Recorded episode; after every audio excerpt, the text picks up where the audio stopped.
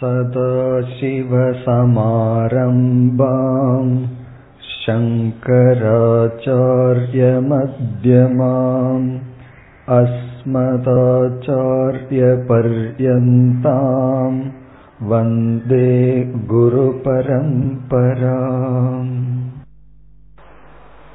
சச்சித் சுகம் ஆத்ம தத்துவம் என்று பார்த்தோம். எப்பொழுதெல்லாம் நான் நான் என்று கூறுகின்றேனோ அப்பொழுது நான் என்ற சொல்லிற்கு உண்மையான பொருள் எது சத் சுரூபமாக இருக்கின்றதோ, எது சித் சுரூபமாக இருக்கின்றதோ, எது சுகஸ்வரூபமாக இருக்கின்றதோ அதுதான் என்று பார்த்தோம். அதற்கு இரண்டு நியமங்களை பயன்படுத்தி எப்படி என்றும் பார்த்தோம். இப்பொழுது அவஸ்தாத்ரய விவேகத்தின் மூலமாக மீண்டும் ஆத்மா எப்படி சச்சித் ஸ்வரூபம் என்று பார்க்கின்றோம்.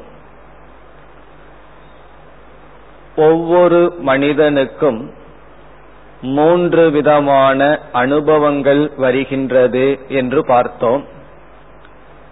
ஜாக்ரத் அவஸ்தா, சொப்ன அவஸ்தா, சுஷுப்தி அவஸ்தா.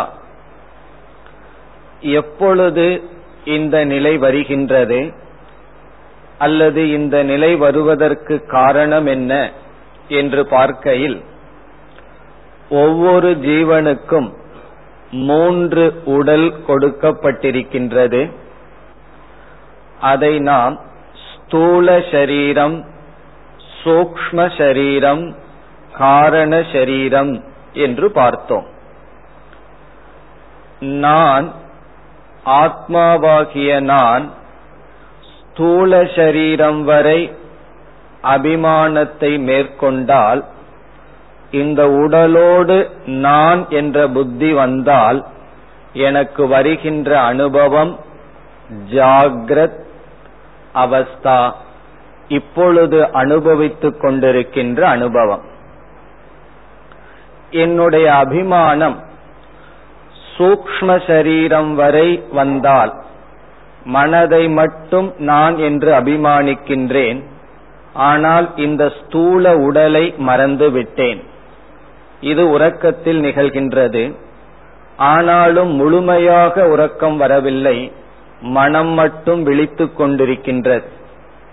மனம் விழித்துக் கொண்டிருக்கின்றது, ஆனால் உடலோடு அபிமானம், உடலோடு பற்று வைக்கவில்லை என்றால் வருகின்ற அனுபவத்தை சொப்பன அவஸ்தை, கனவு நிலை என்று பார்த்தோம். இனி மனதோடும் அபிமானம் வைக்காமல் சூக்ஷ்மமான ஸ்தூலமான உடலுக்கு காரணமான உடலில் மட்டும் அபிமானத்தை வைத்தால் நமக்கு வருகின்ற அனுபவம் சுஷுப்தி அவஸ்தா, ஆழ்ந்த உறக்கம். இதுவரை நாம் சென்ற வகுப்பில் பார்த்தோம். இப்பொழுது நாம் மேற்கொண்டு தொடரலாம். இந்த மூன்று உடலிலும் அபிமானத்தை வைத்து, அபிமானம் என்றால் அதை நான் என்று எண்ணிக்கொள்ளுதல், இந்த உடலின் மீது அபிமானம் என்றால் இந்த உடலை நான் என்று எண்ணுதல், அப்படி சிந்திப்பவன் கண்டிப்பாக அறிவு சுரூபமானவன்தான். அபிமானத்தை ஒருவன் வைக்கின்றான் என்றால் அப்படி அபிமானப்படுபவன் ஜடமாக இருக்க முடியாது, அறிவு சொரூபமானவன். எது அறிவு சொரூபமானதோ அது ஆத்ம தத்துவத்தை சார்ந்தது என்று பார்த்துள்ளோம். எங்கெல்லாம் அறிவு இருக்கின்றதோ அங்கெல்லாம் ஆத்மா அல்லது நான் இருக்கின்றேன். இப்பொழுது அறிவு சொரூபமான எனக்கு நான் என்கின்ற அபிமானத்தை எவ்வளவு தூரம் வைப்பதற்கு வாய்ப்பிருக்கிறது என்பது கேள்வி. நான் அறிவு சொரூபமானவன், எவ்வளவு தூரம் நான் என்கின்ற புத்தியை வைக்க எனக்கு வாய்ப்பிருக்கிறது. இந்த டேபிளிடத்தில் நான் என்ற புத்தியை வைக்க வாய்ப்பிருக்கிறதா என்றால் இல்லை. இந்த டேபிள் என்று வரும்பொழுது நான் என்ன சொல்லியாக வேண்டும்? என்னுடையது என்றுதான் சொல்லியாக வேண்டும். இந்த வாட்ச் என்று வரும்பொழுது இது என்னுடைய கடிகாரம் என்றுதான் என்றும் கூறியாக வேண்டும். ஆனால் இந்த உடல் வரும்பொழுது சில சமயத்தில் என்னுடையது என்று கூறுகிறேன், சில சமயத்தில் நான் என்றே கூறுகிறேன். நான் நடந்து வருகின்றேன் என்று சொன்னால் நடந்து வருவது யார்? உடல் நடந்து வருகிறது. பிறகு நான் என்ன சொல்கின்றேன்? நான் நடந்து வருகின்றேன் என்று சொல்கின்றேன். ஆகவே ஒவ்வொரு ஜீவனுக்கும் நான் என்கின்ற புத்தியை முழுமையாக வைக்க எவ்வளவு தூரம் நான் என்ற அறிவை அவனால் இழுக்க முடியும் என்றால் இந்த ஸ்தூல உடல் வரை அவனால் நான் என்கின்ற அறிவை பொருத்த முடியும் அல்லது இழுக்க முடியும். காரணம் என்ன? கனவு நிலையில் நான் என்கின்றது மனதோடு நின்று விட்டது.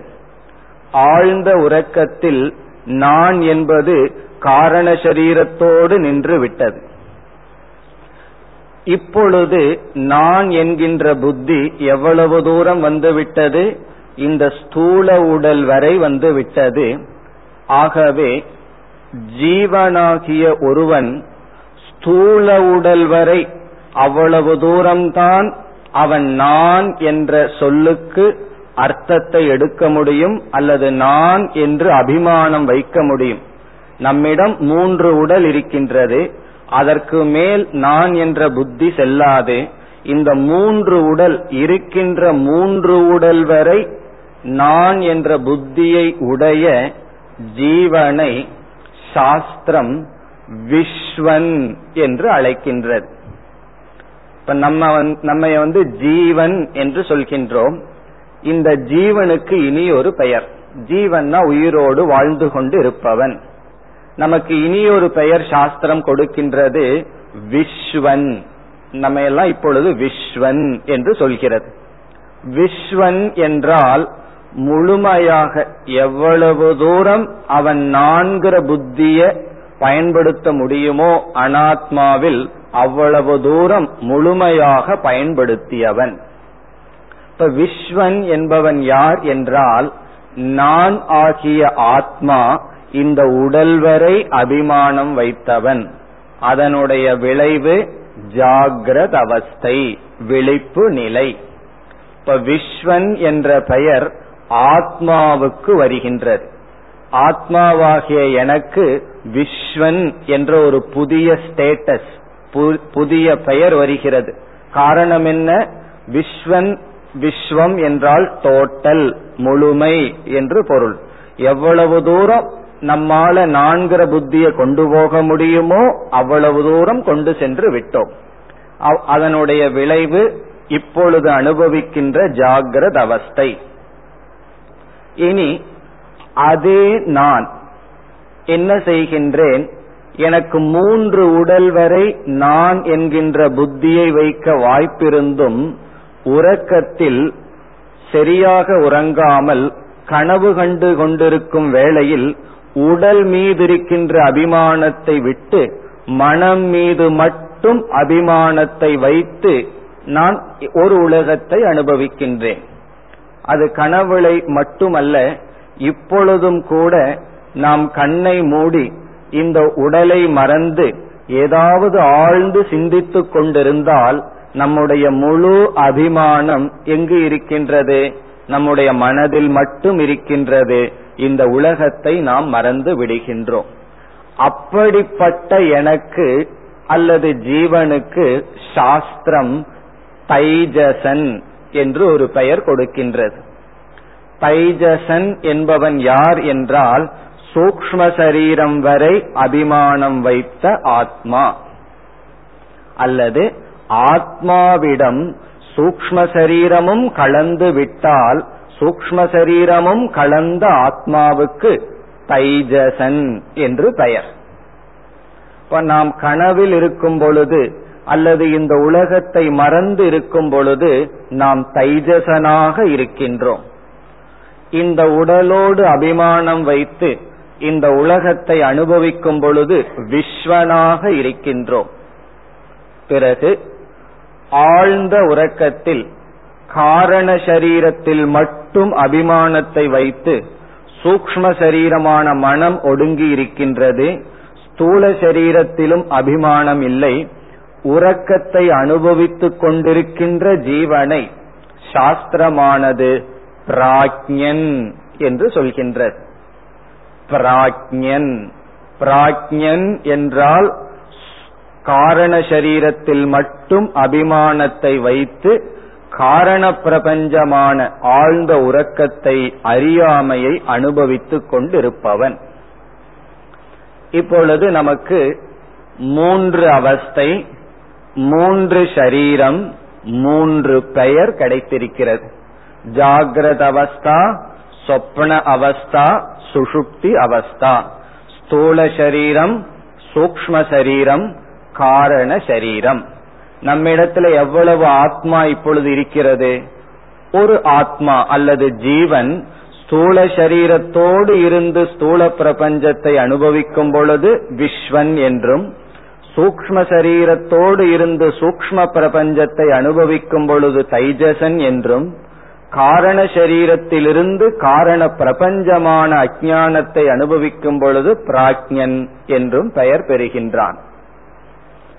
இந்த அறிவுடன் இப்பொழுது ஒரு சிறிய அப்சர்வேஷன், சற்று ஆழ்ந்து நோக்கினால் இந்த மூன்றுக்குள் ஏதாவது ஒன்று தொடர்ந்து இருக்கின்றதா என்று பார்க்க வேண்டும். இப்ப எந்த மூன்றுக்குள்? மூன்று அவஸ்தையை, மூன்று சரீரத்தை நாம் எடுக்கவில்லை. மூன்று அவஸ்தையை அனுபவிப்பவனுக்குள் ஏதாவது ஒரு தொடர்ச்சி இருக்கின்றதா என்று பார்த்தால் ஒரு தொடர்ச்சி ஒன்று இருக்கின்றது. என்னவென்றால், இந்த விழிப்பு நிலையை ஒருவன் அனுபவிக்கின்றான், கனவை ஒருவன் அனுபவிக்கின்றான், ஆழ்ந்த உறக்கத்தை ஒருவன் அனுபவிக்கின்றான். இந்த மூன்றையும் அனுபவிப்பவன் வேறு வேறு ஆத்மாவாக, வேறு வேறு அறிவு சொரூபமானவனாக இருந்திருந்தால் என்ன நேரிட்டிருக்கும்? இந்த உலகை பார்த்தவன் வேறு, கனவை பார்ப்பவன் வேறு, ஆழ்ந்து உறங்கியவன் வேறு, வேறு ஆத்மா என்று இருந்திருந்தால் இப்பொழுது நாம் ஒன்றை கூற முடியாது. எதை கூற முடியாது? நான் உறங்கினேன், நான் கனவு கண்டேன், நான் இதை அனுபவித்துக் கொண்டிருக்கின்றேன் என்று மூன்று அனுபவத்தையும் சேர்த்து கூற முடியாது. மூன்று அனுபவத்தையும் நம்மால் கூற முடிகின்றது என்பதிலிருந்து விஸ்வன், தைஜசன், பிராக்ஞன் இந்த மூன்று விதமான அனுபவசாலிகள் இருக்கிறார்கள் அல்லவா, இதற்குள் ஏதோ ஒன்று ஊர்ந்து இருக்கின்றது அல்லது வியாபித்து இருக்கின்றது. இந்த அறிவு மாறாமல் இருக்கின்றது. இந்த மூன்றுக்குள் மாறாமல் இருப்பது ஒரு அறிவு சொரூபம். இப்ப நம்ம இடத்துல மூன்று அறிபவன் இருக்கின்றான். உலகத்தை அறிபவன், பிறகு கனவை அறிபவன், ஆழ்ந்த உறக்கத்தில் அறியாமையை அறிபவன். அது விழித்ததற்கு பிறகு தெரிகின்றது, அறியாமையையும் நான் அறிந்தவனாக, அனுபவித்தவனாக இருந்தேன் என்று. இந்த மூன்றுக்குள் இடையூறி, அதாவது இந்த மூன்றுக்குள் சமமாக ஒருவன் ஊடுருவி இருக்கின்றான். அது யார் என்றால், அதற்கு சாஸ்திரம் துரியம் என்று ஒரு பெயர் கொடுக்கின்றது. இந்த மூன்றுக்கு வேறுபட்டும் மூன்றுக்குள்ளும் இருந்து கொண்டு, மூன்றுக்குள்ளேயும் இருக்கின்றான், ஆனால் இந்த மூன்றுக்கும் அப்பாற்பட்டும் இருக்கின்றான், அவனுக்கு துரியன் என்று பெயர். இப்ப இந்த துரியன் எதனோடு அபிமானம் வைத்துள்ளான் என்றால், அந்த துரியம் என்கின்ற தத்துவம் ஸ்தூல உடல், சூக்ஷ்மமான உடல், காரணமான உடலோடு சம்பந்தப்படாமல் இவைகளுக்கு சாட்சியாக இருந்து வருகின்றான்.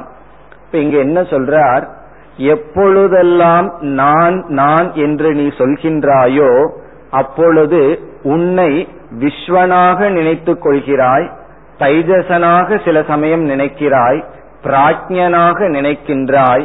ஆனால் உண்மையான நீ விஸ்வ தைஜச பிராஜ்ஞன் அல்ல, நீ துரிய தத்துவம். இங்கு துரியம் என்றால் மூன்று விதமாக அனுபவம் செய்கின்றவனுக்கு அப்பாற்பட்ட, அதே சமயத்தில் மூன்றிலும் வியாபித்திருக்கின்ற, இது நான்காவது ஆத்மா அல்ல, நான்காவது அறிவு சொரூபமானது அல்ல, ஆனால் இந்த மூன்றுக்குள்ளும் வியாபித்து இருக்கின்ற ஒரு தத்துவம். இதற்கு ஒரு உதாரணம் கொடுக்க வேண்டும் என்றால், வளையல் இருக்கின்றது, கழுத்துக்கு போடுகின்ற நகை இருக்கின்றது, பிறகு மோதிரம் இருக்கின்றது. நான் உங்களிடம் மூன்று வார்த்தையை அறிமுகப்படுத்துகின்றேன், வளையல், மோதிரம், கழுத்துக்கு அணிகின்ற செயின். பிறகு நான்காவதாக ஒன்று சொல்கின்றேன், தங்கம் என்று நான் நான்காவதான ஒரு தத்துவத்தை உங்களிடம் அறிமுகப்படுத்துகின்றேன். என்ன கூறுகின்றேன், இந்த தங்கம் என்பது வளையலுக்குள்ளும் மோதிரத்திற்குள்ளும் செயின் கழுத்தில் அணிகின்ற மாலைக்குள்ளும் வியாபித்து இருக்கின்றது என்று சொன்னால், இந்த தங்கம் இந்த மூன்றுக்கும் வேறாக இல்லை, மூன்றுக்கும் அப்பாற்பட்டும் இருக்கின்றது. அதே போல்தான் துரியம்.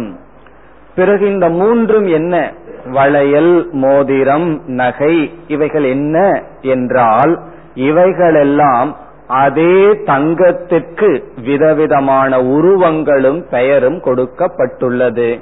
ஆகவே இங்கு நான் ஆத்மா யார் என்றால், நான் உண்மையில் தங்கத்தை போன்ற துரியமான ஒரு அறிவு சொரூபம். என்னிடம் பொய்யான இந்த காரண சரீரம் வரும்பொழுது ஒரு உலகம், சூக்ஷ்ம சரீரம் வரும்பொழுது இனி ஒரு அனுபவம், ஸ்தூல சரீரம் வரும்பொழுது இனியொரு அனுபவம் என்று அனுபவித்து வருகின்றேன். ஆனால் அனுபவிக்கப்படுகின்ற இந்த உலகமும் இந்த உடலும் எனக்கு அப்பாற்பட்டு இவைகளுக்குள் ஊடுருவி இருக்கின்ற அறிவு சொரூபமான சித் சொரூபமானவன் நான் என்று புரிந்து கொள்ள வேண்டும். சரி, இவ்விதம் புரிந்து கொண்டால் என்ன பலன் என்றால், நான் இந்த உலகத்தை அனுபவிப்பவன் அல்ல என்றால், இந்த உலகத்தை அனுபவிக்கின்றவன் உண்மையான நான் இல்லை என்றால், பிறகு பொய்யானவன் பொய்யான உலகத்தை அனுபவிக்கின்றான். இது ஒரு பொய்யான காட்சி என்று புரிந்து கொண்டால், எது பொய்யோ அது நம்மை பாதிக்காது, எது உண்மையோ அதுதான் நம்மை பாதிக்கும். உண்மை எது உண்மையோ என்றால், எதையாவது உண்மை என்று நினைத்தால் அதுதான் நம்மை தீண்டும். ஒன்று பொய் என்று தெரிந்து பார்த்தால் அது வெறும் வேடிக்கை பார்க்கின்ற காட்சி. இப்ப திரைப்படத்தில் எதோ காட்சியை பார்க்கின்றோம், அது பொய் என்று அறிவுடன் பார்க்கும் பொழுது அது என்ன, அது ஒரு பொழுதுபோக்காகின்றது. இந்த உலகத்தை பார்க்கும் பொழுது அது பொழுதுபோக்கு அல்ல. காரணம் என்ன, இவைகளெல்லாம் உண்மை. ஆனா திரைப்படத்தில் இருக்கின்ற நிழல்களை பார்ப்பது பொழுதுபோக்கு. ஞானிக்கு என்றும் திரைப்படம்தான். அவன் கண்ணை திறந்து பார்த்தால் அனைத்து நேரமும் பொழுதுபோக்கை போல. காரணம், இவைகள் அனைத்தும் வெறும் நிழல்கள். நான் யார் என்றால், இவைகளை சாட்சி ரூபமாக பார்க்கின்ற அறிவு சொரூபம்.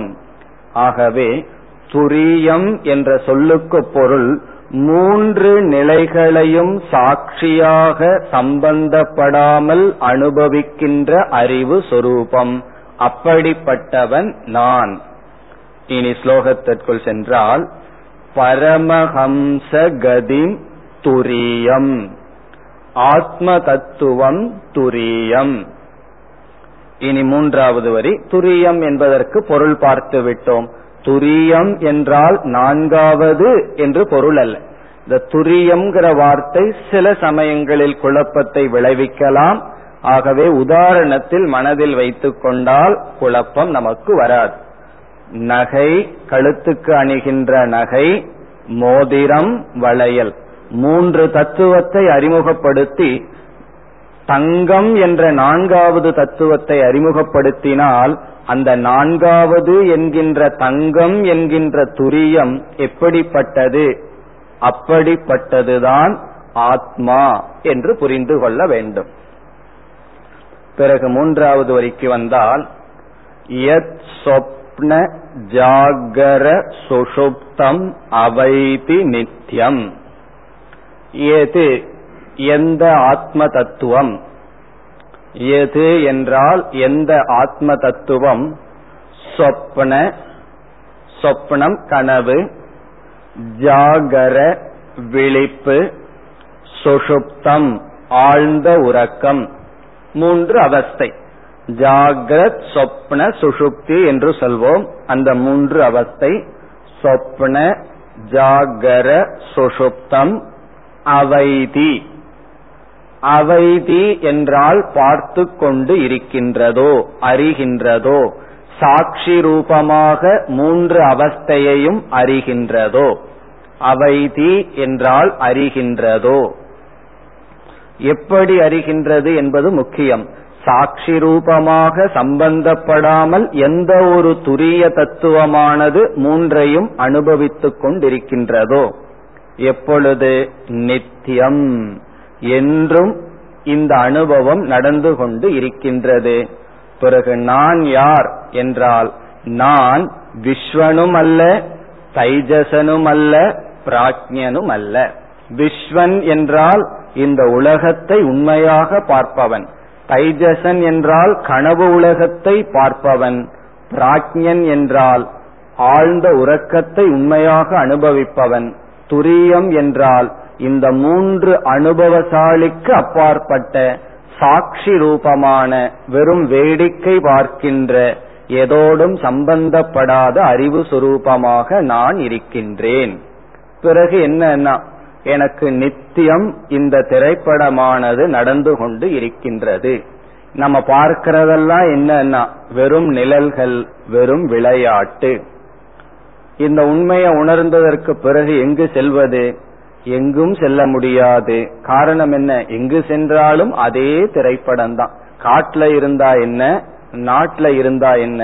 காட்டுல இருந்தா பச்சையா நடக்கும், இங்க இருந்தா விதவிதமான வண்ணங்களில் நம்ம காட்சியை பார்க்கின்றோம். எதோடும் எனக்கு சம்பந்தம் இல்லை. இனி கடைசி வரைக்கு வருகின்றோம். இவ்வளவு நேரம் நான் என்ன நினைச்சிட்டு இருந்தேன்? ஆத்ம தத்துவமான நான் இந்த மூன்று உடல், மூன்று அவஸ்தைக்கு அதிஷ்டானமாக இருப்பவன் என்று நினைத்தேன். ஆனால் பெரிய இந்த பிரபஞ்சம் இருக்கின்றது. ஸ்தூல உடல் இருக்கிறதுனா ஸ்தூல பிரபஞ்சம், சூக்ஷ்ம சரீரம் இருக்குன்னா சூக்ஷ்ம பிரபஞ்சம், காரண சரீரம் இருக்குன்னா காரண உலகம். இந்த மூன்று உடலுக்கும் ஆதாரமா ஒரு தத்துவம் இருந்தால் மூன்று உலகுக்கும் ஆதாரமாக ஒரு தத்துவம் இருந்தாக வேண்டும்.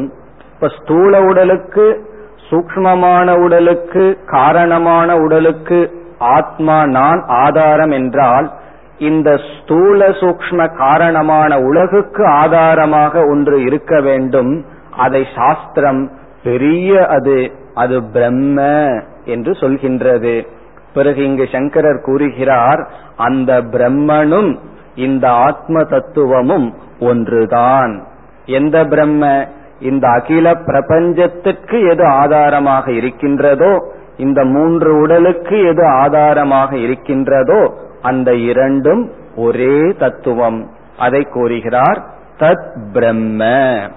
அந்த ஆத்ம தத்துவமே பிரம்மனாக இருக்கின்றது. நான்காவது வரியில் தது பிரம்ம. பிறகு இந்த பிரம்ம எப்படிப்பட்டது? நிஷ்கலம்.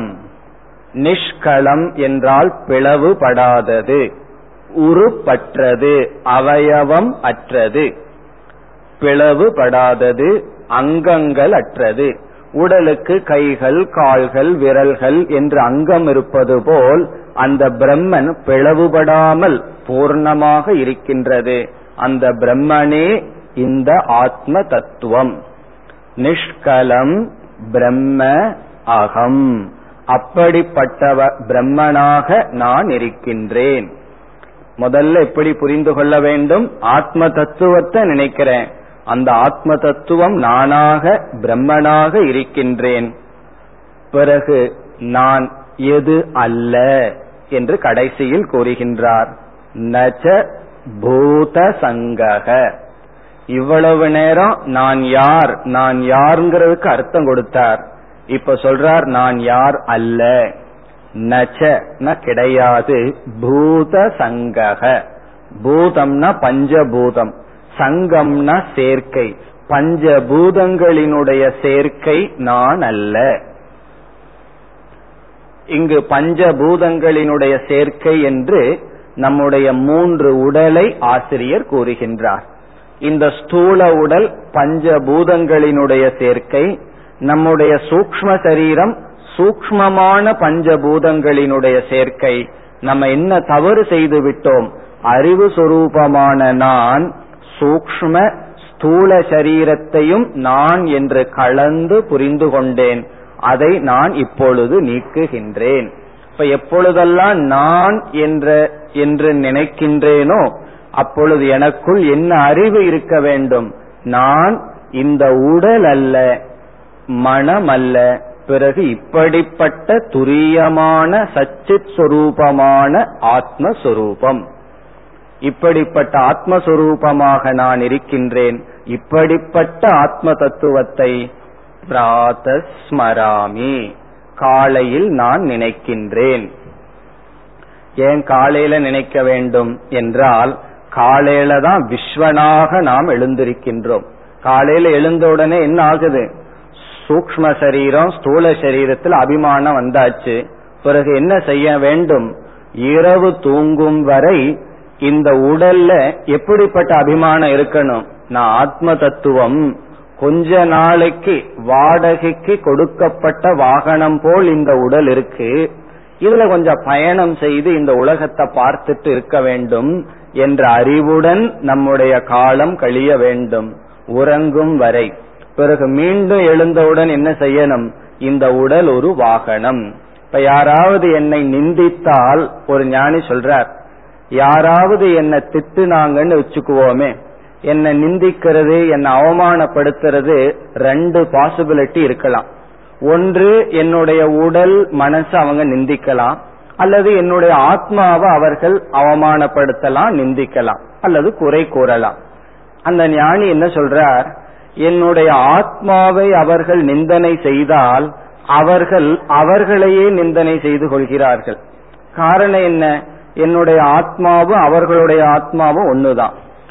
ஒரு கால் என்னுடைய உடலையும் மனசையும் நிந்தனை செய்கிறார்னு வச்சுக்குவோமே, உனக்கு புத்தி இல்ல, அறிவில்லை, ஜடம் எல்லாம் சொல்கிறார்கள் வைத்துக் கொள்வோமே.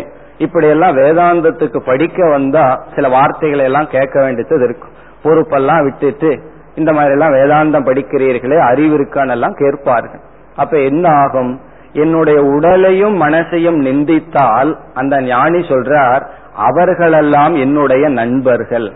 காரணம் என்னன்னா, அதைத்தான் நானே செஞ்சிட்டு இருக்கேன்னு சொல்ற. இந்த உடல் நான் அல்ல, இந்த புத்தி நான் அல்ல, இந்த மனசு நான் அல்ல, இதெல்லாம் அழியக்கூடியது, இதெல்லாம் தவறான முடிவெடுக்கும் சில சமயத்துல, இதுதான் என்னை துயரப்படுத்திட்டு இருக்குன்னு சொல்லி என்னுடைய உடல் என்னுடைய மனம் இத நானே நிந்தனை பண்ணிட்டு இருக்கும் போது எனக்கு அவர்களெல்லாம் சகா, எனக்கு அவர்களெல்லாம் நன்மை செய்பவர்கள். அப்ப இந்த உலகத்துல எந்த சொல் நம்மை துயரப்படுத்தும்? துயரப்படுத்துறதுக்கு எந்த சொல்லுக்கும் சக்தி இல்லை. அப்படி ஏதாவது சக்தி வந்தா அந்த சக்தியை கொடுப்பது நாம். இப்ப யாராவது நம்ம ஒரு சொல்ல சொல்லி நம்ம துயரப்பட்டா அவர்கள் நம்மை துயரப்படுத்துறதுக்கு அவர்களிடம் சக்தி இல்லை. அந்த சக்தியை நம்ம கொடுத்து அந்த துயரத்தை வாங்கிக் கொள்கின்றோம். சக்தியை ஏன் நாம் கொடுக்கின்றோம்? நான் என்ற சொல்லில் அறிவில்லாத நிலை. இங்கு சங்கரர் இதுதான் நீ என்று தெரிந்து கொண்டு உன்னுடைய வாழ்க்கையை நடத்த வேண்டும் என்று கூறுகின்றார். இத்துடன் முதல் ஸ்லோகமானது முடிவடைகிறது. விதமான குறைகள் தோஷங்கள் எல்லாம் இருக்கு. அதனால் என்ன பண்ணணும்னா, அரைச்ச மாவை அரைக்கிறது வேதாந்தத்துலதான் நடைபெறும், வேற இடத்துல எல்லாம் செய்ய மாட்டோம். ஒன்ன செஞ்சுட்டு மீண்டும் திருப்பி செய்ய மாட்டோம். இப்ப வந்து 7th ஸ்டாண்டர்ட் படிச்சிருக்கோம், நல்லா படிச்சு பாஸ் பண்ணிட்டா மீண்டும் அந்த புஸ்தகத்தை படிக்க முடியுமா? ஒரு முறை படிச்சுட்டா ரெண்டாவது முறை அந்த புஸ்தகத்தை படிக்க முடியாது. ஆனா பகவத்கீதை மட்டும் அல்லது வேதாந்தம் மட்டும் அப்படி இல்லை, 100 முறை வேணாலும் அதை படிக்கலாம். காரணம் என்ன? ஒவ்வொரு முறையும் படிக்கும் பொழுது நம்ம மனசில் இருக்கிற ஒவ்வொரு அசுத்தங்களும் நீங்கி கடைசியில் இந்த ஆத்ம தத்துவம் நான் என்று நம்மால் உணர முடியும். ஆகவே அடுத்த ஸ்லோகங்கள் தொடர்கின்றது. புதிதா பார்க்க போவதில்லை, விதவிதமான கோணத்துல மீண்டும் ஆத்ம தத்துவத்தை நாம் அடுத்த ஸ்லோகத்தில் நிச்சயம் செய்யலாம். இப்பொழுது 2வது ஸ்லோகம். பிராதர் பஜாமி, காலையில் நான் வழிபடுகின்றேன். பஜாமி என்றாலும் வழிபடுகின்றேன் என்று பொருள், இங்கு சிந்திக்கின்றேன், தியானிக்கின்றேன் என்று பொருள். பிராதக மீண்டும் காலையில் இப்படிப்பட்ட ஆத்ம தத்துவத்தை நான் சிந்திக்கின்றேன், நான் தியானிக்கின்றேன். எப்படிப்பட்ட ஆத்ம தத்துவம்? வச்சசாம் அகம்யம். வச்சசாம் என்றால் வாக்குக்கு அகம்யம், அப்பாற்பட்டது. வாக்குக்கு அப்பாற்பட்ட சொல்லினால் நான் நினைக்கின்றேன். வாக்குக்கு அப்பாற்பட்ட தத்துவத்தை எதனால் நினைக்கின்றேன்? மனசா, மனதினால். இப்ப மனதினால் நான் இந்த ஆத்ம தத்துவத்தை தியானிக்கின்றேன். இந்த ஆத்ம தத்துவம் வச்சசாம், வச்சசாம்னா சொல்லுக்கு அப்பாற்பட்டது, எச்சில் படாதது என்று பரமஹம்சர் கூறுவார். வாக்கினால் விளக்க முடியாதது. உபனிஷத் கூறும் யதோ வாச்சோ நிவர்த்தந்தே அப்ராப்ய மனசா சக. வாக்கும் மனதும் இந்த ஆத்ம தத்துவத்தை விளக்குவதற்காக சென்றதாம். இந்த ஒரு சொல்லானது நான் இந்த ஆத்ம தத்துவத்தை விளக்கிறேன்னு சென்றதாம். பிறகு என்ன ஆச்சா? வாச்சக நிவர்த்தந்தே, திரும்பி வந்து விட்டது. மனதுடன் சென்று விளக்க முடியாமல் திரும்பி வந்து விட்டது. அப்படிப்பட்ட தத்துவத்தை நான் தியானிக்கின்றேன். வாக்கினால் விளக்க முடியாத தத்துவத்தை நான் தியானிக்கின்றேன். பிறகு 2வது வரி. வாச்சோ விபாந்தி நிகிலா யதனு கிரகேன.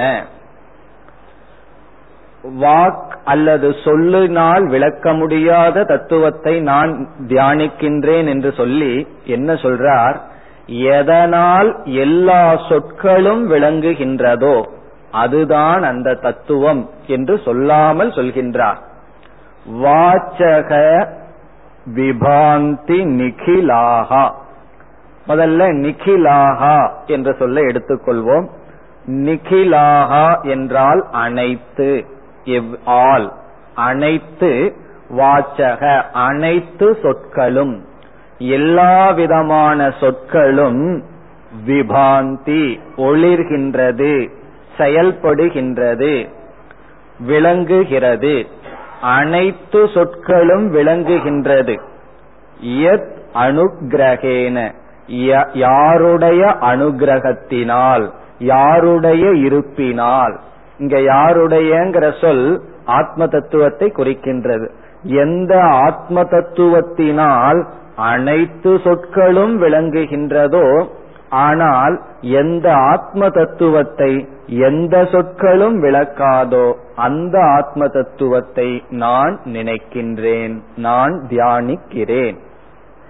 இப்ப முதல் 2 வரிய பார்த்தா, நான் மனதினால் ஆத்ம தத்துவத்தை நினைக்கின்றேன். எப்படிப்பட்ட ஆத்ம தத்துவம்?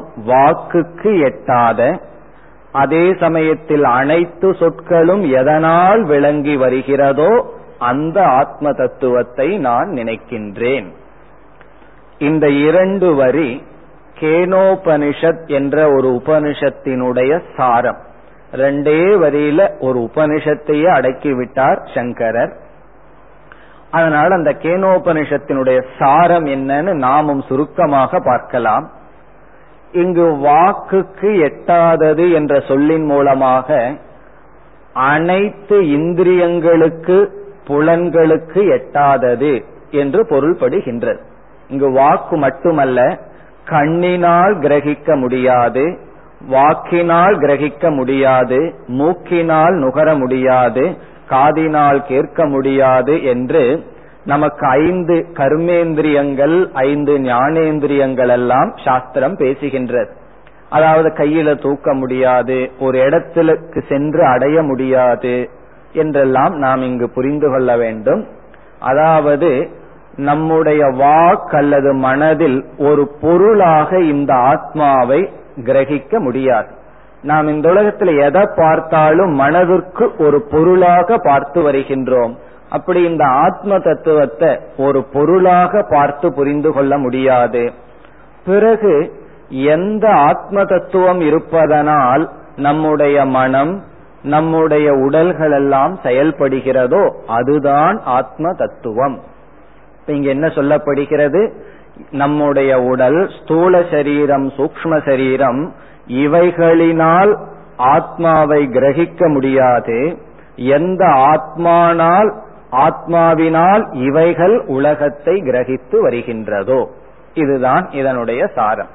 எந்த ஆத்ம தத்துவத்தை உடலும் மனதும் கிரகிக்காது, எந்த ஆத்மாவினால் உடலும் மனதும் உலகை கிரகித்து வருகின்றதோ. இது எப்படி என்றால், இந்த உலகம் ஜடமயமா நம்ம பார்க்கிறோம், எந்த பொருளுக்கும் அறிவு கிடையாது. பிறகு ஜடத்தினாலேயே ஆன இந்த ஸ்தூல உடல்ல ஒரு அறிவை நம்ம பார்க்கிறோம். இது ஒரு பெரிய ஆச்சரியம்தான். காரணம் என்ன? இந்த உலகத்துல எல்லா பொருள்களும் ஜடமா பார்க்கிறோம், அறிவற்றதா பார்க்கிறோம். ஆனா இந்த உடலுக்கு மட்டும் ஒரு உணர்வை நம்ம பார்க்கிறோம். இந்த உடல் எதனால் ஆனது? நம்ம வெளியே இருக்கின்ற பஞ்ச ஸ்தூல பூதத்தினாலதான் ஆனது. பிறகு எங்கிருந்து இந்த உடலுக்கு அறிவு சுரூபம் வந்தது என்றால், பிறகு அதே நிலை மனதிற்கும் செல்கின்றது. ஸ்தூலமான பஞ்சபூதம் ஜடம் என்றால் இதனுடைய சூக்ஷ்மமான பஞ்சபூதமும் ஜடமாகத்தான் இருக்க முடியும். ஆனா நம்ம மனதில் ஒரு உணர்வை அனுபவிக்கின்றோம், அதற்கு காரணம் ஆத்ம தத்துவம். ஆத்மாவிடம் இருக்கின்ற அறிவு சுரூபமானது மனதில் பிரதிபிம்பிக்கின்றது. ஜடமான மனது அறிவு சுரூபத்தை, சேதனத்தை அடைகிறது. பிறகு அந்த மனசு இந்த உடல்ல இருக்கிற காரணத்தினால இந்த உடலும் சேதனத்தை அடைகின்றது. அதனால இந்த உலகத்துல பகவான் முதல் செஞ்ச வேலை என்னன்னு சொன்னா, அனுபவிப்பவன் அனுபவிக்கப்படும் பொருள்னு சொல்லி அனுபவிக்கப்படும் பொருளையே 2ஆ பிரிச்சிட்டார் பகவான். இந்த உலகமும் ஜடம், உடலும் ஜடம். என்ன செய்து விட்டார்? உடலையும் உலகத்தையும் பகவான் பிரிச்சிட்டார். நம்ம என்ன செய்யறோம்? பிரிச்சதை மீண்டும் சேர்த்து வச்சிடறோம். பகவான் என்ன பிரிச்சு வச்சிருக்கார்? இந்த உடல் வேறு, ஏன்னா இதுக்கு தனி சேதனத்துவத்தை கொடுத்து இந்த உலகம் அனுபவிக்கப்படுவதுன்னு பிரிச்சதனுடைய விளைவு என்னன்னா, நம்ம இந்த உலகத்திலிருந்து பிரிவுபட்டு விட்டோம். பிரிவுபடுதல் தான் துயரம், அத்வைதம் தான் துயரமற்ற நிலை. பிறகு அறிவுல என்ன புரிஞ்சுக்கிறோம்? இந்த உலகமும் உடலும் ஒன்றுதான். இந்த உலகத்தை பார்க்கும் போது நம்ம பார்வை எப்படி இருக்குமோ அப்படியே இந்த உடலை பார்க்கும் பொழுது இருக்கணும்.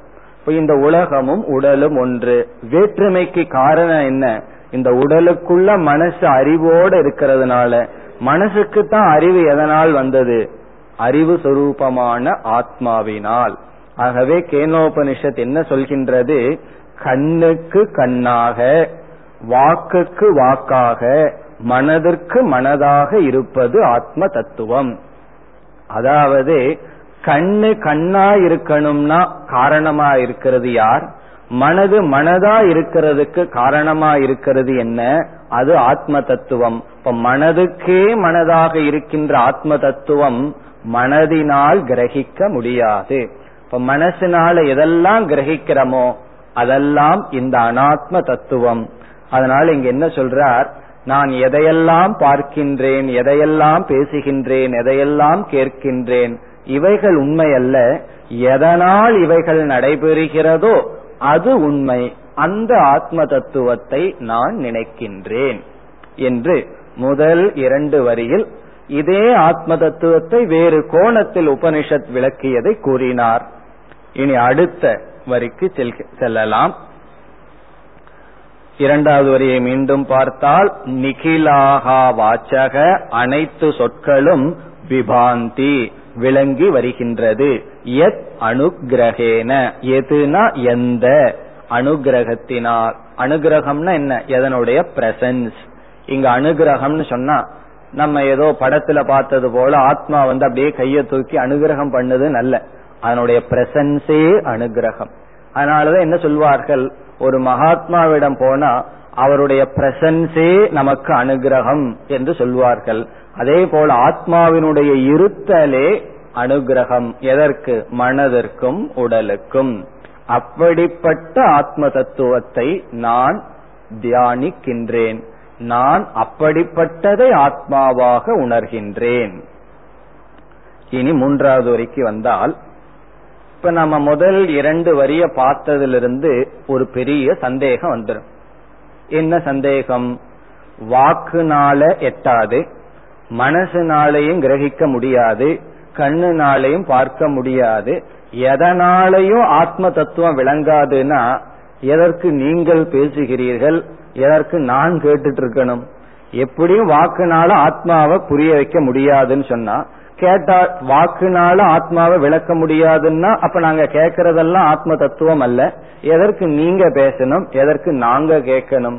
இப்ப ஆத்ம தத்துவத்தை அறியறதுக்கு வழியே இல்லையா, எதனாலையும் ஆத்ம தத்துவத்தை அறிய முடியாதுன்னா ஏன் அறிய முயற்சி செய்யணும் என்ற சந்தேகம் வரும் பொழுது, நம்ம சாதாரணமா என்ன சொல்லிட்டு இருக்கோம், ஆத்ம தத்துவத்தை உபனிஷத்தானது விளக்குகிறதுன்னு வேற சொல்றோம். உபனிஷத்து விளக்குதுன்னு சொல்லித்தானே உபனிஷத்தினுடைய கருத்தை படிச்சுட்டு இருக்கோம். இப்போ ஒரு கோணத்தில் என்ன சொல்றோம், உபனிஷத் வேதத்தினுடைய கடைசி பகுதி ஆத்ம தத்துவத்தை நமக்கு காட்டுகிறது, அதான் விசாரம்ங்கிற சாதனை, அதுவும் சும்மா பண்ணக்கூடாது, ஒரு குருவுடன் சேர்ந்து செய்யணும்னு எல்லாம் சொல்றோம். அப்படி சொல்லும் போது என்ன சொல்றோம், எதுவுமே ஆத்மாவை விளக்காதுன்னு வேற சொல்கின்றோம். அது எப்படி? இந்த சந்தேகத்துக்கு விடை 3வது வரியில் இருக்கின்றது. என்ன பதில்? பதிலை பார்த்துட்டு 3வது வரிக்குள் செல்லலாம். உபனிஷத் என்கின்ற சாஸ்திரம் ஆத்ம தத்துவத்தை மற்ற பொருள்களைப் போல் நமக்கு ஒரு பொருளாக காட்டி விளக்கவில்லை. ஆத்ம தத்துவத்தை உபனிஷத் எப்படி விளக்குகிறது என்றால், உண்மையிலே விளக்கவில்லை, அதே சமயத்தில் விளக்குகின்றது. அது எப்படி என்றால், ஆத்ம தத்துவம் ஏற்கனவே விளங்கிக் கொண்டு இருக்கின்றது. விளங்கிக் கொண்டு இருக்கின்ற ஆத்ம தத்துவத்தை உபனிஷத் என்ன செய்கின்றது, விளங்கிக் கொண்டிருக்கின்ற ஆத்ம தத்துவத்துடன் அனாத்ம தத்துவமும் சேர்ந்து விளங்கிக் கொண்டு இருக்கின்றது. ஆத்ம தத்துவம் விளங்கிக் கொண்டிருக்கின்றது, அதோட அனாத்ம தத்துவமும் சேர்ந்து விளங்கிக் கொண்டிருக்கிறது. உபனிஷத் என்ன செய்கின்றது, அனாத்ம தத்துவத்தை நீக்கி விடுகிறது. பிறகு ஆத்ம தத்துவத்தை நாம் புரிந்து கொள்கின்றோம். இப்ப உதாரணமாக 2 நபர்கள் நின்று கொண்டு இருக்கிறார்கள். ஒருவருடைய பெயர் ராமன், ஒருவருடைய பெயர் கிருஷ்ணன். நான் வந்து ராமன் என்பவரை பார்த்து பேச வேண்டும். அங்க 2 பேர் இருந்து கொண்டு இருக்கிறார்கள், நான் பார்க்கின்றேன். நான் பார்த்து கொண்டிருக்கும்போது 2 பேர்த்தையுமே சேர்ந்து பார்க்கிறேன். ஆனா நான் யார பர்டிகுலரா பார்த்து பேசணும்னு எனக்கு தெரியவில்லை. அப்ப நான் என்ன செய்யறேன், ஒரு அருகில் இருப்பவரிடம் அதில் யார் ராமன்னு கேட்கிறேன். அவர் என்ன செய்யறார், வெண்மையான ஆடையை உடுத்தி கொண்டு கிருஷ்ணன் இருக்கார். உடனே அவர் சொல்றார், அந்த ஒயிட் ஷர்ட் போட்டவர் கிருஷ்ணன்னு சொல்றார். பிறகு நான் என்ன பண்ணிடுறேன், நேரா வேறு சட்டையை அணிந்த, வேறு வர்ணத்துடன் சட்டையை அணிந்து கொண்டிருக்கின்ற ராமனிடம் போயிடுறேன். இப்ப அவர் ராமனை எனக்கு விளக்குனாரா விளக்கலையா? ராமனை பத்தி அவர் ஒண்ணுமே சொல்லல, அவர் பேசினதெல்லாம் கிருஷ்ணனை பத்தி. பிறகு நான் என்ன பண்ணிட்டேன், நான் ராமனை பிடித்து விட்டேன். காரணம் என்ன, எனக்கு அந்த 2ம் சேர்ந்து விளங்கியது. சேர்ந்து விளங்குறதுனால எது எதுன்னு எனக்கு தெரியல, எது அல்லவோ அது நீக்கப்பட்டு விட்டால் எது இருக்கிறதோ அது சொல்லாமல் விளங்கும். அதத்தான் உபனிஷத் செய்கிறது. இந்த ஆத்ம தத்துவம் என்னைக்கு விளங்கி கொண்டிருக்கின்றது, இந்த ஆத்ம தத்துவத்துடன் இந்த உடலும் சேர்ந்து மனதும் சேர்ந்து விளங்குகிறது. உபனிஷத் என்ன பண்ணுது, இந்த உடல் நீ அல்ல, மனம் நீ அல்லன்னு நீக்குகின்றது. இந்த நீக்குதலுக்கு சமஸ்கிருதத்தில் நிஷேதம் என்று சொல்லப்படுகிறது. நிஷேதம் என்றால் நீக்குதல். இது அல்ல, இது அல்ல என்று நீக்குகிறது. நீக்கியதற்கு பிறகு என்ன ஆகுது, நீக்கியதற்கு பிறகு ஆத்மா மட்டும் ஒளிரும் பொழுது இதுதான் ஆத்மான்னு காட்ட வேண்டிய அவசியம் இல்லை. காரணம் என்ன, அது ஏற்கனவே விளங்கி கொண்டிருக்கிறது. பிறகு ஏன் நம்ம படிக்கணும்னா, நீக்குவதற்கு படிக்கின்றோம், உன்னை சேர்த்திக்கிறதுக்கு படிக்கல, நீக்குவதற்கு படிக்கின்றோம். இதெல்லாம் வேண்டாம் வேண்டான்னு ஒதுக்கிறதுக்கு தான் படிக்கிறமே தவிர இது வேணும்னு சேர்த்தி கொள்வதற்காக நாம் படிப்பதில்லை. இப்போ உபனிஷத் சாஸ்திரம் எப்படி செயல்படுது ஆத்ம விஷயத்தில்னா, ஒரு பொருள் எடுத்து இதுதான் ஆத்மானு காட்டுல, அந்த ஆத்மாவோட கலந்திருக்கின்ற அனாத்ம தத்துவத்தை நீக்குகின்றது.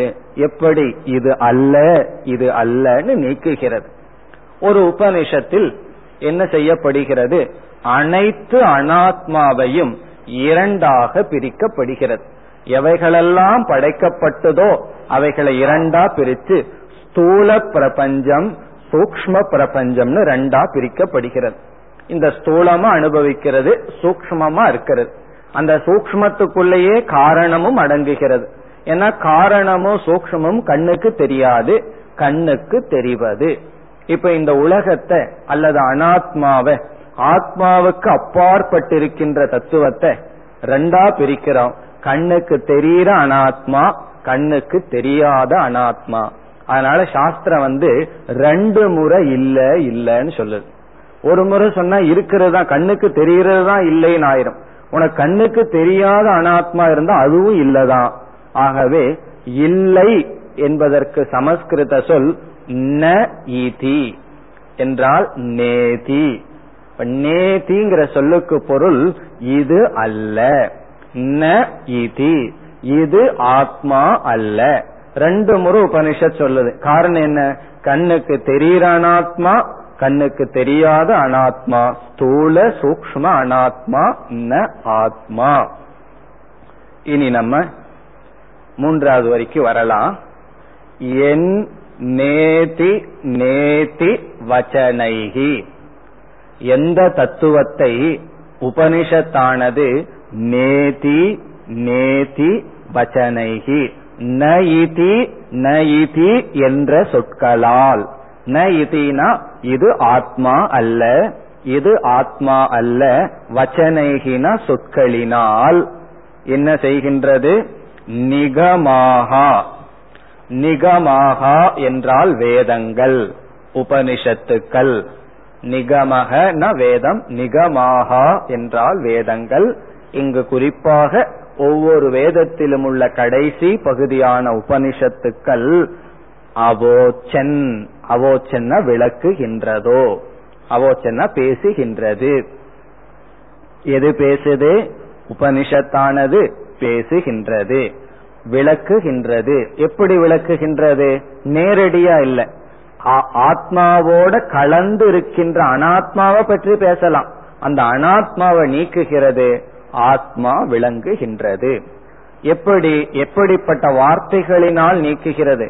உபனிஷத்தில் இருக்கிற வார்த்தையை அப்படியே ஆசிரியர் இங்கு கொட்டேஷன் கொடுக்கிறார்.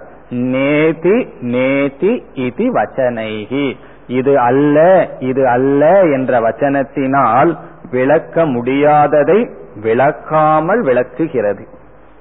அப்ப அது சொல்லாம சொல்லும் போது நம்ம என்ன பண்றோம், புரியாமல் புரிந்து கொள்கிறோம். எல்லாமே இப்படித்தான் வேதாந்தத்துக்குள்ள வந்தா, அது சொல்லாம சொல்லும், இவர் புரியாமல் புரிந்து கொண்டு விடுவார். அப்படின்னா என்ன, ஒரு பொருளாக புரிஞ்சுக்க மாட்டார், நானாக புரிந்து கொள்வார். வேதாந்தத்துல மட்டும்தான் இந்த மாதிரி எல்லாம் நடக்கும். அதனாலதான் வேதாந்தத்துக்கு ஆசிரியர் வேண்டும் என்று சொல்றது.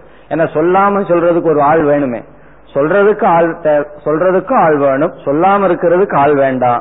சொல்லாம சொல்றதுக்கு கொஞ்சம் பெரிய ஆள் வேணும். காரணம் என்ன, அது சொல்லாம சொல்றது கடினம். அதே போல புரியாமல் புரிஞ்சுக்கிறதுக்கு பெரிய சிஷ்யன் வேண்டும். இதெல்லாம் ரொம்ப ஆழ்ந்த மனதுக்குள்ள நடக்கிற ஒரு பெரிய மாற்றம். அப்படி நடந்துட்டா என்னன்னா, இந்த உலகமே ஒரு ஸ்கிரீன், ஆகாசம்தான் ஸ்கிரீன். நமக்கு 24 hours வீடியோ தான் ஓடிட்டு இருக்கு. காரணம் என்ன, பார்க்கிறதெல்லாம் சாட்சி ரூபமான காட்சிகள். அப்ப யார் இங்கு செல்வது? இதுதான் மோக்ஷம். இந்த அறிவோடு வாழ்தல் மோக்ஷம்.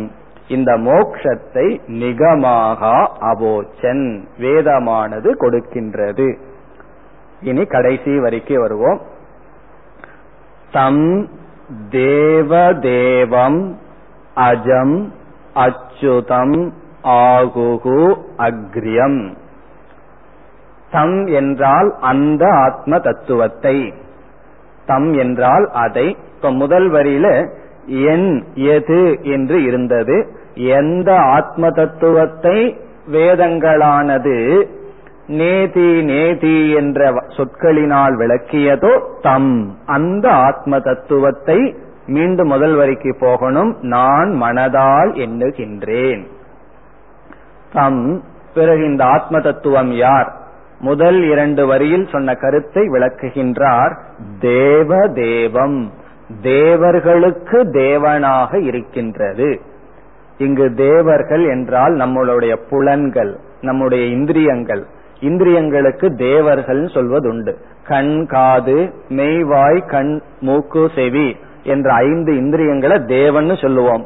தேவ தேவம்னா இந்த தேவர்களுக்கு தேவனாக இருப்பது. கண்ணுக்கு கண், சக்ஷுஷ சக்ஷுகுன்னு உபனிஷத் சொல்லும். தேவ தேவம், தேவர்களுக்கு தேவனாக இருக்கின்ற, இந்திரியங்களுக்கு இந்திரியமாக இருக்கின்ற ஆத்ம தத்துவத்தை நினைக்கின்றேன். சரி, இந்த ஆத்ம தத்துவம் என்னைக்கு தான் பிறந்தது? அஜம், பிறப்பற்றது. இந்த ஆத்ம தத்துவத்திற்கு பிறப்பு என்பது கிடையாது. அடுத்த சொல் அஜம். அஜம் என்றால் பிறப்பற்றது. ஒன்றுக்கு பிறப்பே இல்லை என்றால் அதற்கு இறப்பு இருக்க முடியுமா என்றால் இல்லை. அதை அடுத்தது சொல்றார். அச்சுதம். அச்சுதம் என்றால் இறப்பற்றது. சுதி என்றால் நாசம். அச்சுதம் என்றால் நாசமற்றது. இந்த ஆத்ம தத்துவம் பிறப்பற்றது, இந்த ஆத்ம தத்துவம் இறப்பற்றது. அச்சுதம். ஆகுகு அக்ரியம். ஆகுகுனா இவ்விதம் ஞானிகள் பேசுகிறார்கள். ஆகுகுனா சொல்கிறார்கள். ஆத்ம தத்துவத்தை இவ்விதம் பேசுகிறார்கள். இப்ப எவ்விதம் ஆசிரியர் சொன்னாரோ அப்படி சொல்கிறார்கள். கடைசி சொல் அக்ரியம். அக்ரியம் என்றால் என்றும் உள்ளது. அக்ரியம் எப்பொழுதும் உள்ளது, நித்தியம் என்று பொருள். இப்ப கடைசி வரியில இருக்கிற சொற்கள் எல்லாம் எடுத்துட்டு நம்முடைய தியானத்துக்கு கொண்டு வர வேண்டும். நம்மிடம் இருக்கிற ஒரு பெரிய பயம் என்னவென்றால், பலவிதமான பயம் இருக்கு. அதுல ஒரு பெரிய பயம் நாச பயம் அல்லது மரண பயம். நம்ம இறந்துருவோம்னு நினைக்கும் பொழுது பயம். அந்த பயத்துக்கு காரணம் என்ன? உண்மையிலே எது இறக்கின்றது? இந்த உடல் இறக்கின்றது, அல்லது கடைசியில மனசு வேணாம் இறக்கலாம் அல்லது மாறலாம். இந்த உடல் இறக்கும் பொழுது நான் இறந்து விடுகின்றேன்.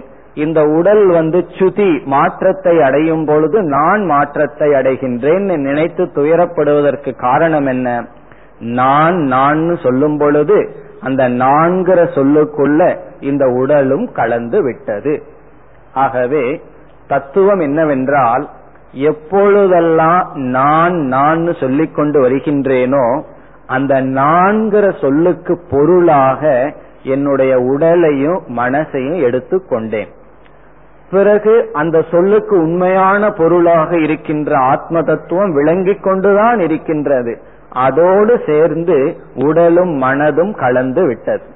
அதனுடைய விளைவென்ன என்றால், இந்த உடலினுடைய தர்மங்களெல்லாம் என்னவோ, மனதினுடைய தர்மங்களெல்லாம் என்னவோ, அவைகளெல்லாம் என்னுடைய தர்மங்கள், என்னுடையது அல்லது நானாகி விட்டேன்.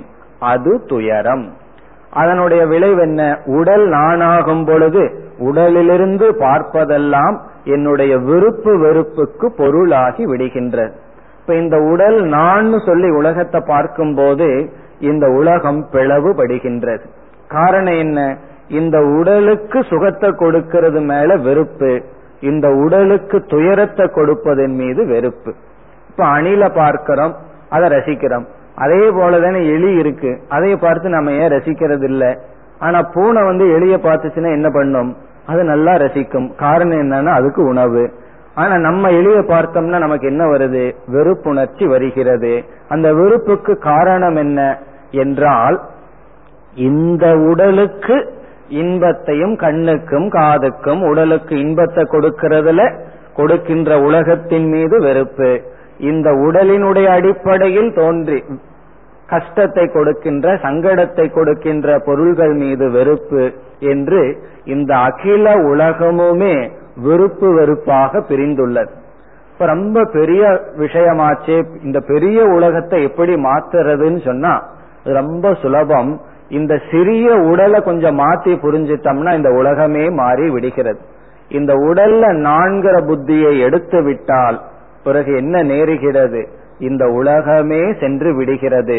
அதனால மோட்சம்னு ஆரம்பத்துல ரொம்ப கஷ்டமா தெரியும், உள்ள போக போக சுலபமாக இருக்கும். இப்ப நாம என்ன செய்யணும்? ஒவ்வொரு நாளும் காலை எழுந்தவுடன் முதல்ல இந்த தத்துவத்தை நினைக்கின்றோம். எந்த தத்துவத்தை? நான் ஆத்மஸ்வரூபம். இப்பொழுது இந்த வாகனத்தில் அமர்ந்து இந்த உலகத்தில் பயணம் செய்கின்றேன். இந்த அறிவுடன் காலையிலிருந்து மாலை வரை, பிறகு உறங்கி எழுந்ததற்கு பிறகு மீண்டும் இந்த ஸ்லோகத்தினுடைய தத்துவத்தை நினைத்து வாழ்க்கையை நடத்த வேண்டும். நாளை அடுத்த ஸ்லோகத்தை பார்த்து முடிப்போம். ஓம் பூர்ணமத பூர்ணமிதம் பூர்ணாத் பூர்ணமுதச்யதே பூர்ணஸ்ய பூர்ணமாதாய பூர்ணமேவாவசிஷ்யதே. ஓம் சாந்தி.